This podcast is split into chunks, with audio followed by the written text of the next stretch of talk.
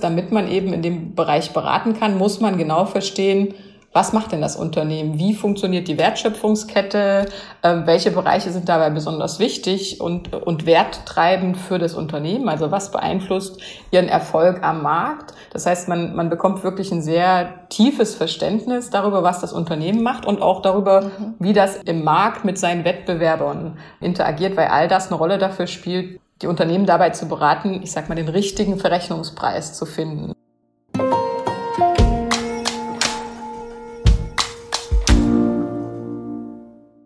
Hi und herzlich willkommen zu einer neuen Folge von Versprochen. Mein Name ist Anne und als Host dieses Podcasts treffe ich auf spannende Persönlichkeiten. Sie teilen nicht nur ihre persönlichen Geschichten, sondern auch Themen, die sie derzeit bewegen, ganz ehrlich und offen mit euch und mir. Versprochen. Mein heutiger Gast ist Isabel und wir sprechen über Verrechnungspreise, ihre Promotion und Segeln. Als promovierte Volkswirtin arbeitest du in einem in Anführungszeichen weniger klassischen Steuerbereich und in diesen Bereich werden wir heute unter anderem richtig eintauchen. Ich freue mich sehr, dass du heute da bist. Hi Isabel. Hallo Anne, wie geht's dir? Mir geht's gut, danke. Ich hoffe dir auch. Ja, super. Das freut mich. Erzähl mal, wer bist du?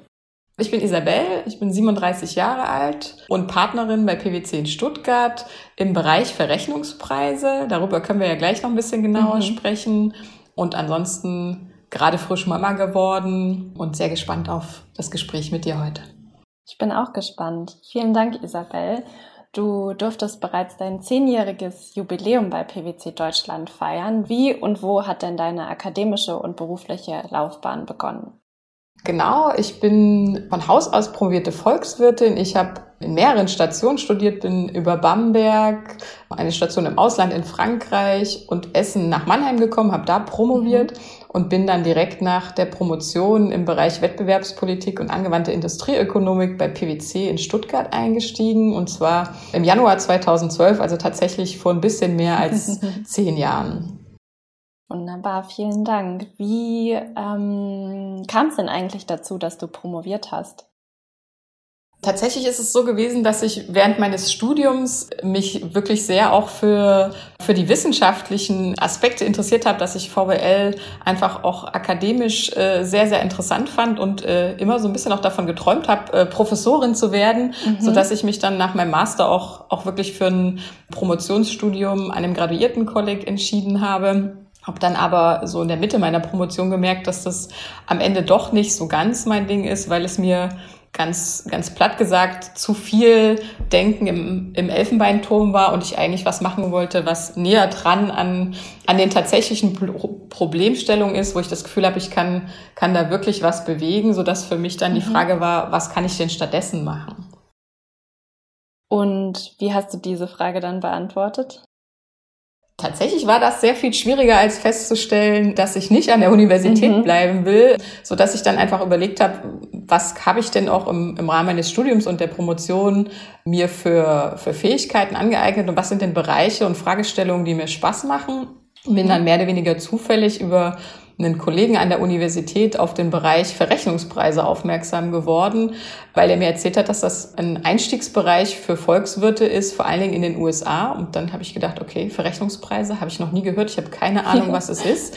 Habe äh, mich damit ein bisschen beschäftigt und festgestellt, dass das ein Bereich ist, der zwar ähm, einen steuerlichen Ausgangspunkt hat, mhm. aber ganz, ganz viele ökonomische Fragestellungen beinhaltet und vor dem Hintergrund meines Schwerpunkts auch in der Promotion eigentlich wie die Faust aufs Auge gepasst hat. Und dann habe ich mich schlau gemacht, ob das auch was ist, wo in Deutschland Mitarbeiter gesucht werden und habe dann auch Stellenanzeigen ähm, gefunden und habe mich so beworben, jetzt auch nicht nur bei PwC, sondern bei diversen Beratungsfirmen und habe auch mehrere Interviews geführt und tatsächlich habe ich mich dann für die Firma mit dem nettesten Chef entschieden und bin dann vor zehn Jahren bei PwC gelandet. Und die Tatsache, dass ich immer noch da bin, spricht, glaube ich, dafür, dass das genau die richtige Entscheidung auf Basis meines Bauchgefühls war.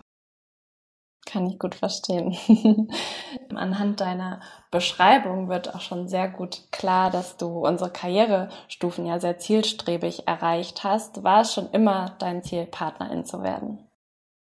Nee, also als ich eingestiegen bin bei PwC, habe ich auch gesagt, ich gucke mir die Beratung an. Ich mhm. war da auch vorher nie in Berührung mit dem klassischen Beratungsgeschäft. Ich habe jetzt nie ein Praktika, Praktikum oder so in dem Bereich gemacht, sondern hatte dann tatsächlich den allerersten Einstieg und die Berührung mit dem, mit dem Beratungsumfeld, so dass für mich auch einfach die Frage war, ist das was, was mir Spaß macht und, und wo ich auch meine Stärken entfalten kann? Und das hat sich dann aber relativ schnell herausgestellt, also dass, dass wirklich auch die, die tägliche Arbeit in den Teams und mit den Kunden mir sehr, sehr viel Spaß macht und einfach wahnsinnig abwechslungsreich und interessant ist, weil wir ganz unterschiedliche Kundengruppen auch betreuen, so dass ich mhm. dann doch relativ schnell gemerkt habe, okay, Beratung ist was, was mir langfristig Spaß macht. Und tatsächlich bin ich dann da auch, auch so die, die klassische Karriereleiter bei PwC ähm, hinaufgekraxelt und jetzt eben vor sechs Monaten dann Partnerin geworden. Der Prozess, dass du Partnerin geworden bist, ist ja jetzt auch noch gar nicht lange her. Du sagst sechs Monate. Wie läuft das denn eigentlich ab? Wie wird man Partnerin? Im Prinzip ist das ein, ein fortlaufender Prozess. Also man äh, durchläuft bei PwC ja verschiedene Karrierestufen mhm. und letztlich beginnt man ja schon auf, dem, auf der Stufe davor als, als Direktorin mehr oder weniger auch eigenverantwortlich äh, bestimmte Kunden und Projekte zu betreuen, also wirklich auch dafür verantwortlich zu sein, so dass man im Prinzip auch so ein bisschen in die Rolle dann hineinwachsen kann. Tatsächlich ist der Pro äh, Prozess in so einem großen Unternehmen natürlich auch auf eine gewisse Art äh, organisiert, so dass der relativ ähnlich für, für all die, äh, die möglichen Partnerkandidatinnen äh, und Kandidaten abläuft. Das heißt, da gibt es schon verschiedene Gesprächsrunden, in denen man sich selbst und auch sein, sein Geschäftsmodell mhm. und seine Ziele vorstellt. Das heißt, man, man spricht dann mit Mitgliedern aus dem, aus dem deutschlandweiten Leadership-Team von PwC, die einen auch einfach kennenlernen wollen, sich ein Bild davon machen und, und schauen, ob das Geschäft was man als Partnerin dann eben bei PwC auch, auch ausführen und ausbauen möchte, entsprechend auch dem Profil entspricht, was man, was man erwartet. Was natürlich auch für mich persönlich eine gewisse Herausforderung war, in diesen Gesprächsrunden eben auch, auch mein Geschäft vorzustellen.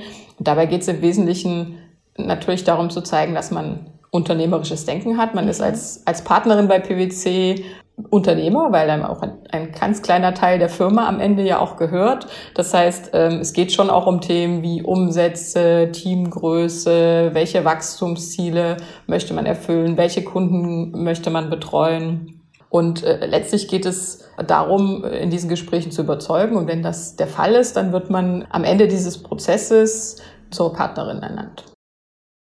Sehr spannend. Vielen Dank für die Erläuterung, Isabel. Das ist ja doch ein Thema, welches man nicht so sonst entdeckt und ähm, da Details erfährt. Du ähm, hast gerade auch schon angesprochen, dass du frisch gebackene Mutter bist und ich nehme an, deine Tochter spielt in deiner Freizeitgestaltung auch eine große Rolle. Ja, genau, das ist natürlich ganz richtig. Also tatsächlich, ohne dass das so geplant war, sind äh, diese beiden für mich doch sehr, sehr wichtigen Ereignisse im letzten Jahr zeitlich sehr nah zusammengefallen. Also ich bin mhm. zum ersten siebten äh, Partnerin geworden und habe tatsächlich Ende August meine meine Tochter zur Welt gebracht. Das heißt, ich war äh, sehr, sehr hochschwanger, als ich als ich zur Partnerin ernannt worden bin und war jetzt dann auch die ersten paar Monate in, in, Mutterschutz und Elternzeit. Bin jetzt zum Anfang des Jahres wieder, wieder eingestiegen und wir finden mhm. uns gerade so in den, in den Alltag ein. Äh, meine Tochter verbringt jetzt die Tage, während ich arbeite, mit dem Papa und der Oma und das funktioniert sehr, sehr gut und ich genieße dann die, die Abende, bevor sie ins Bett geht und die Wochenenden mit ihr und bin da auch, auch sehr glücklich, dass ich das auf, auch aufgrund der Flexibilität, die wir, die wir haben und der vertrauensvollen Zusammenarbeit, die wir insgesamt auch im Team haben, mhm. das so gut miteinander verbinden kann. Also es ist, es ist eine Herausforderung. Es wäre gelogen, wenn ich jetzt so tun würde, als funktioniert das immer ganz reibungslos. Aber es lässt sich doch, finde ich, äh, sehr gut organisieren, kann ich jetzt so als Fazit nach nach knapp zwei Monaten ziehen. Und ich finde es auch, auch einfach toll, dass, dass ich das so miteinander verbinden kann. Ich, für mich war immer klar, dass ich gern schnell wieder arbeiten möchte. Mhm. Ähm, und ich bin sehr froh, dass PwC mir da auch den, den Rahmen gibt, dass ich das auch, auch so miteinander verbinden kann. Sehr schön. Hast du denn eigentlich ein spezielles Hobby, was dich in deiner Freizeit begleitet? Also tatsächlich bin ich jemand, der, der sehr gerne laufen geht und viel Yoga mhm. macht. Jetzt muss ich ehrlicherweise sagen, dass das mit dem Laufen seit der Schwangerschaft ein ganz klein wenig zurückgestellt werden muss. Irgendwann ist einem der, der Bauch tatsächlich doch im Weg. Das Yoga hingegen kann man, äh, kann man auch ganz gut machen während der Schwangerschaft mhm. und jetzt auch danach. Und das ist für mich auch was, was mir gut hilft, um so ein bisschen abzuschalten und den, den Kopf frei zu bekommen. Mhm. Und ansonsten wenn ich jetzt frei habe oder in den Urlaub fahre, dann gucken wir, dass wir, wenn es geht, segeln gehen. Jetzt müssen wir mal gucken, wie gut wir das mit unserer Tochter hinbekommen. Tatsächlich ähm, ist sie ja noch sehr, sehr klein, aber wir freuen uns schon darauf, wenn wir sie das erste Mal mit mit aufs Wasser nehmen können und äh, hoffen natürlich, dass sie da genauso viel Spaß daran hat wie wir und hoffentlich nie seekrank wird. Ich drück die Daumen. Seit deinem Einstieg bei PwC bist du dem Bereich Transfer Pricing ja immer treu geblieben. Was fasziniert dich schon so lange? Was ich daran so spannend finde, ist, dass man so unterschiedliche Kunden und damit auch unterschiedliche Geschäftsmodelle sehr gut kennenlernt. Jetzt bin ich ja mhm. in Stuttgart in der Region, die sehr, sehr äh, Mittelstands- und Familienunternehmen geprägt ist und wo es auch einfach wahnsinnig viele sogenannte Hidden Champions gibt, also Unternehmen, mhm. von denen man vielleicht irgendwie noch nie was gehört hatte, bevor man sich das erste Mal damit beschäftigt, wo man dann aber feststellt, dass sie einfach in ihrem Bereich Weltmarktführer sind und Produkte herstellen, die, die unheimlich spannend und interessant sind. Und was man im Bereich Verrechnungspreise einfach macht, ist, damit man eben in dem Bereich beraten kann, muss man genau verstehen, was macht denn das Unternehmen? Wie funktioniert die Wertschöpfungskette? Ähm, welche Bereiche sind dabei besonders wichtig und, und werttreibend für das Unternehmen? Also was beeinflusst ihren Erfolg am Markt? Das heißt, man, man bekommt wirklich ein sehr tiefes Verständnis darüber, was das Unternehmen macht und auch darüber, mhm. wie das im, in, im Markt mit seinen Wettbewerbern ähm, interagiert, weil all das eine Rolle dafür spielt, dann die Unternehmen dabei zu beraten, ich sag mal, den richtigen Verrechnungspreis zu finden. Und das finde ich als, als Volkswirtin einfach wahnsinnig spannend, weil da für mich der Anknüpfungspunkt zu den ökonomischen Fragen liegt. Und es ist einfach unglaublich abwechslungsreich, weil man eben immer wieder mit neuen Kunden zu tun hat, mit wahnsinnig interessanten Ansprechpartnern auf, mhm. auf Kundenebene. Und ein anderer Aspekt, der es für mich auch so spannend macht, ist, dass wir ein sehr, sehr internationaler Bereich sind. Verrechnungspreise Vielleicht erkläre ich das auch einmal ganz ja, kurz. Gerne. ähm, beziehen sich darauf, dass man eben überlegen muss, wenn ein Unternehmen weltweit agiert, also Tochtergesellschaften mhm. in, in ganz, ganz vielen Ländern hat, dann muss es waren oder Dienstleistungen zwischen diesen Tochtergesellschaften verrechnen. Und dann ist immer die Frage, zu welchem Preis muss sie das denn tun? Und dabei muss mhm. sie sich an bestimmte steuerliche Regelungen halten, um eben sicherzustellen, dass man jetzt nicht einen Preis festlegt, der dazu führt, dass Gewinne von einem Land in ein anderes verschoben werden, was nicht der Wertschöpfung entspricht. Das heißt also, mhm. wenn man über Verrechnungspreise redet, hat man immer mindestens zwei Länder involviert, was ja per Definition dann bedeutet, dass wir eben einfach in einem internationalen Umfeld unterwegs sind. Und das ist der andere Aspekt, der es für mich so spannend macht, dass wir ganz viel sowohl mit Kundenansprechpartnern in anderen Ländern, aber eben auch mit PwC-Kollegen in ganz vielen anderen Ländern zu tun haben. Das heißt, wir haben da unglaublich viel Kontakt, auch über die deutsche Grenze hinaus, was, was eben auch den, den Alltag immer wieder abwechslungsreich macht. Sehr spannende Themen, die du da ansprichst, Isabel.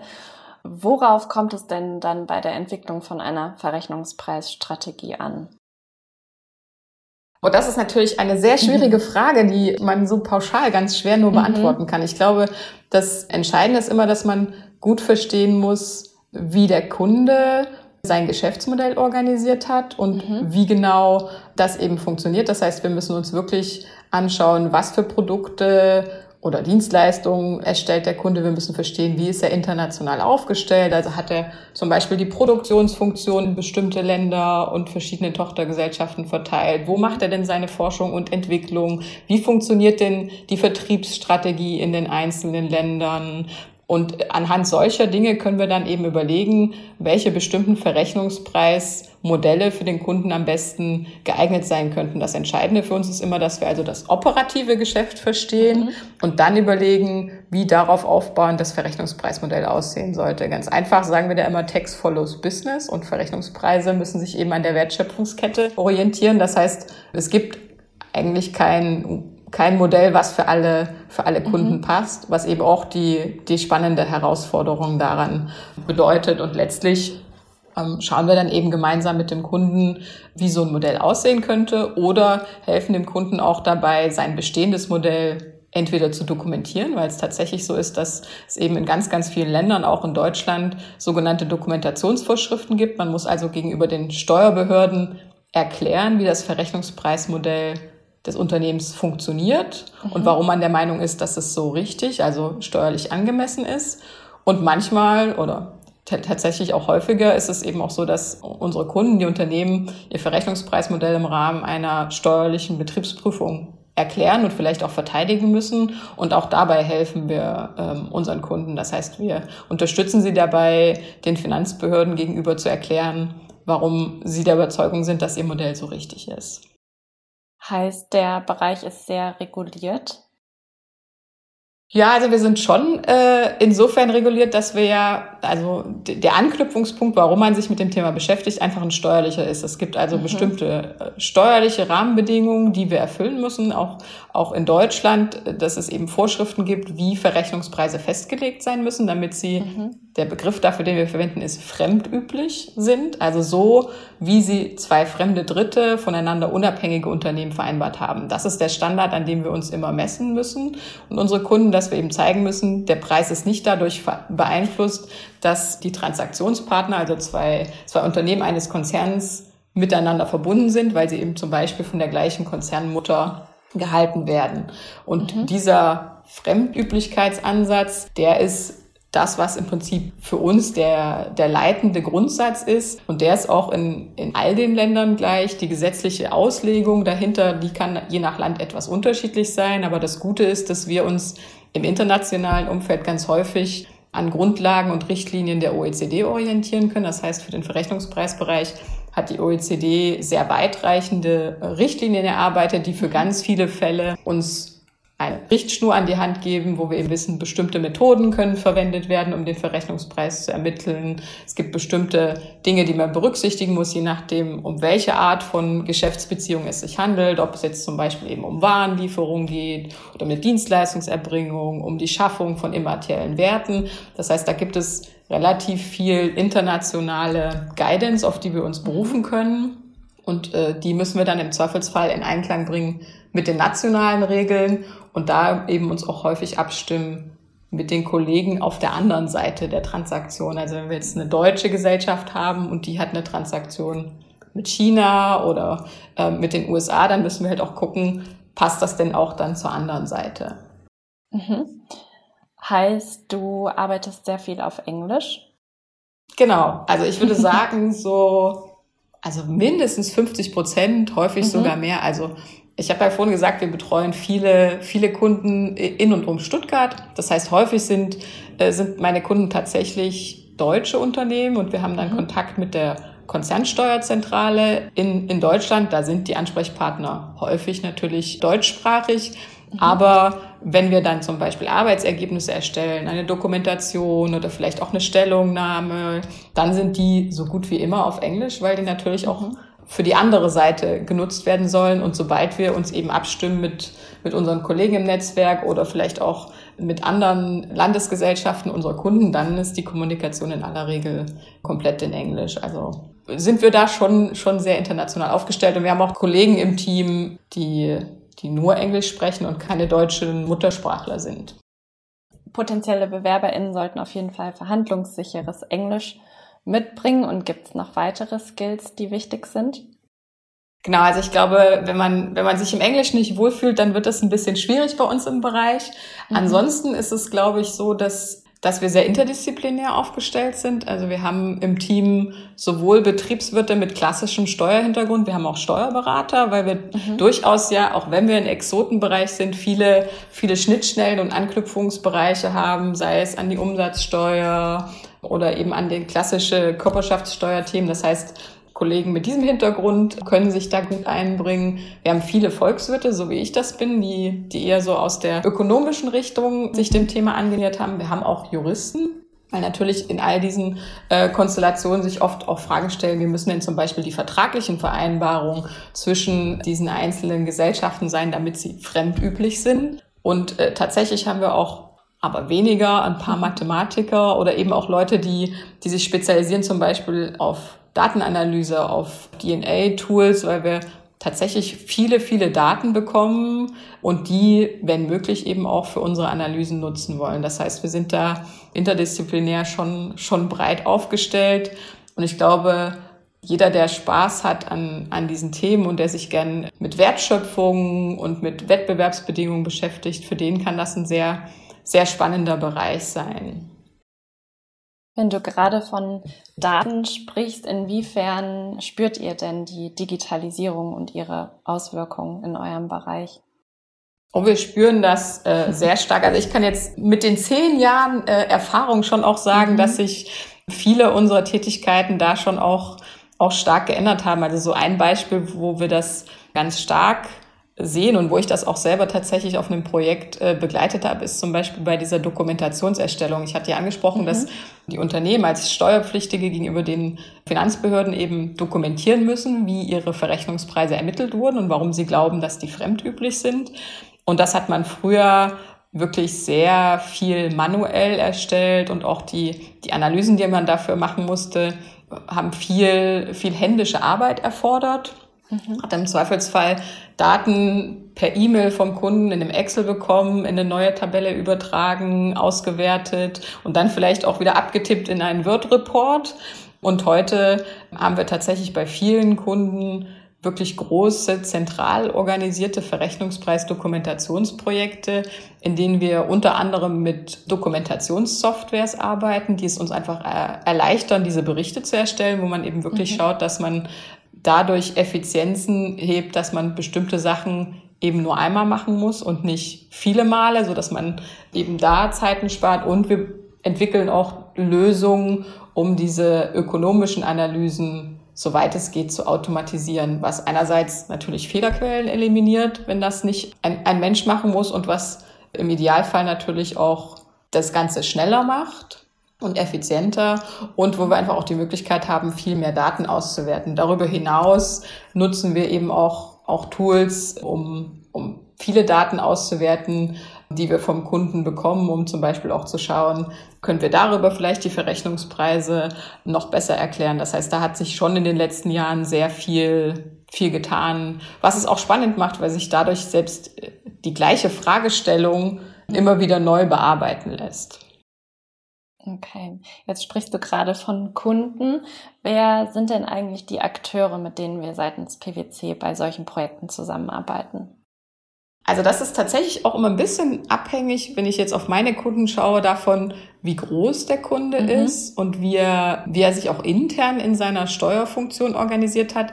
Also in den allermeisten Fällen sind die Hauptansprechpartner im Tagesgeschäft entweder der Leiter oder die Leiterin Steuern oder der Leiter oder die Leiterin Verrechnungspreise. Das hängt immer ein bisschen davon ab, wie groß wirklich das Unternehmen auch ist, ob es jemanden gibt, der designiert für die Verrechnungspreise zuständig ist. Wenn ja, dann ist das häufig unser, unser Hauptansprechpartner. Bei kleineren Konzernen kann es aber auch gut sein, dass es gar niemanden gibt, der jetzt nur für Steuern zuständig ist.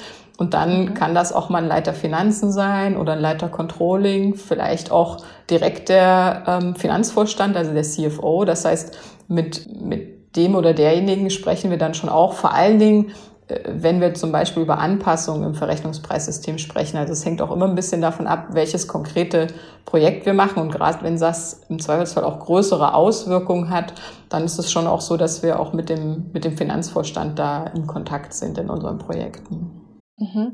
Und außerhalb des Kunden gibt es da noch weitere Akteure, die mit im Spiel sind? Genau, also ich glaube, der, der, der wichtigste äh, andere Akteur sind die, sind die Finanzbehörden. Ne? Also mhm. wir haben, hatte ich ja vorhin angesprochen, ein, ein großer Teil unseres Geschäftes ist auch unsere, unsere Kunden dabei zu unterstützen, die Verrechnungspreise im Rahmen von steuerlichen Außenprüfungen, als sogenannten Betriebsprüfungen zu erklären und gegebenenfalls auch zu verteidigen. Und da haben wir natürlich mhm. Kontakt mit den Mitarbeitern der Finanzbehörden, mit den Betriebsprüfern vom vom lokalen Finanzamt oder vielleicht auch vom Bundeszentralamt für Steuern. Mit denen haben wir auch Kontakt, wenn es zum Beispiel um internationale Streitbeilegungsverfahren geht. Also wenn wir dann tatsächlich im internationalen Zusammenhang mit einem anderen Land bestimmte Verrechnungspreis-Sachverhalte äh, klären und Streitigkeiten möglichst beilegen wollen. Das heißt, das mhm. ist, ist für uns ein weiterer wichtiger Akteur. Und ich glaube, die dritte Gruppe sind einfach die Kollegen von PwC im Ausland, mit denen wir uns viel abstimmen, weil es eben internationale Projekte sind. Das würde ich so sagen, sind so die drei, drei wichtigen Stakeholder-Gruppen, mit denen ich in meiner Arbeit zu tun habe. Wow, da kommt viel zusammen. Ist es möglich, dass du dieses Streitbeilegungsverfahren noch näher beschreibst? Im Prinzip gibt es da immer dann den Anknüpfungspunkt, wenn es so ist, dass wir jetzt in Deutschland eine Betriebsprüfung hatten und jetzt kommt mhm. die, äh, die Betriebsprüfung zu dem Ergebnis, dass aus ihrer Sicht die Verrechnungspreise nicht richtig waren. Was dann dazu führt, dass sie die Einkünfte des Unternehmens in Deutschland korrigiert. Das heißt, da müssen dann im Zweifelsfall Steuern nachgezahlt werden. Und da mhm. man ja vorher den Preis anders festgelegt hatte, sind ja auf diese Einkünfte in einem anderen Land schon mal Steuern gezahlt worden. Das heißt, wir haben eine klassische Situation einer, einer Doppelbesteuerung, die es eben nicht geben sollte und die man mittels sogenannter Doppelbesteuerungsabkommen, die zwischen vielen, vielen Ländern geschlossen sind, beseitigen kann. Das heißt, in den Fällen leitet man dann ein, ein sogenanntes Verständigungsverfahren ein zwischen den zuständigen Behörden dieser zwei Länder. Das heißt, da würde dann Deutschland zum Beispiel mit der zuständigen Behörde in äh, Großbritannien versuchen, diese Doppelbesteuerung zu beseitigen. Das heißt, es ist dann tatsächlich ein Verfahren zwischen den zuständigen Behörden der zwei Länder. In Deutschland macht das das Bundeszentralamt für Steuern. Und der Steuerpflichtige selber, also das Unternehmen, was dieser Doppelbesteuerung unterliegt, kann einen Antrag auf dieses Verfahren stellen, bei dem wir dann im Zweifelsfall eben unterstützen. Das heißt, wir bereiten diesen Antrag vor. Es gibt dann in der Regel auch Gespräche mit den, mit den Behörden in Deutschland, in denen der Sachverhalt nochmal erörtert wird. Im Zweifelsfall müssen. Fragen geklärt werden. Und am Ende besprechen dann die zuständigen Behörden den Fall und kommen zu einer Einigung, mit der dann diese Doppelbesteuerung beseitigt wird. Das heißt, wir, wir unterstützen den Kunden dabei, diesen Antrag vorzubereiten und im Zweifelsfall die Fragen zu klären, was natürlich auch, auch sehr spannend ist. Leider manchmal für die, für die Unternehmen sehr langwierig, weil so ein mhm. Verfahren durchaus auch mal Jahre dauern kann. Aber letztlich ist das der Weg, den man gehen muss, um eben diese, diese Doppelbesteuerung als Unternehmen dann zu beseitigen. Okay. Vielen Dank. Lass uns zum Abschluss gerne noch in einen Blick in Richtung Zukunft werfen. Wie wird sich die Arbeit im Verrechnungspreismanagement in den nächsten Jahren verändern? Welche aktuellen Entwicklungen siehst du auch in dem Bereich? Ja, ich glaube, das ist eine ganz große und spannende Frage. Ich glaube, es gibt da so mehrere, so Megatrends ist so ein großes Wort, aber ich glaube, es gibt viele mhm. Trends, die, die unsere Arbeit beeinflussen, einfach weil all die Trends die die Wertschöpfung der Kunden beeinflussen, am Ende auch die Frage stellen, ist denn das Verrechnungspreissystem dann noch richtig oder muss das nicht an die veränderte Wertschöpfung angepasst werden? Und ich glaube, so ein ganz wichtiger Faktor dabei ist die Digitalisierung. Also mit Veränderungen der Geschäftsmodelle durch die Digitalisierung ändern sich häufig äh, die Wertschöpfungsbeiträge und die Frage ist dann eben, wer erbringt da die wichtige neue Wertschöpfung und mhm. wie muss die entsprechend im Verrechnungspreismodell abgebildet werden? Ein anderer Bereich mit dem wir uns beschäftigen, ist tatsächlich zunehmende Regulierung. Also wir sehen nach wie vor, dass sich die Regeln im Verrechnungspreisbereich äh, verändern, dass es im Zweifelsfall auch immer mehr Forderungen nach steuerlicher Transparenz gibt, die natürlich Verrechnungspreise als einen Bereich mit umfassen, so dass die Unternehmen sich da vor zunehmenden Veröffentlichungspflichten sehen, bei denen wir sie unterstützen.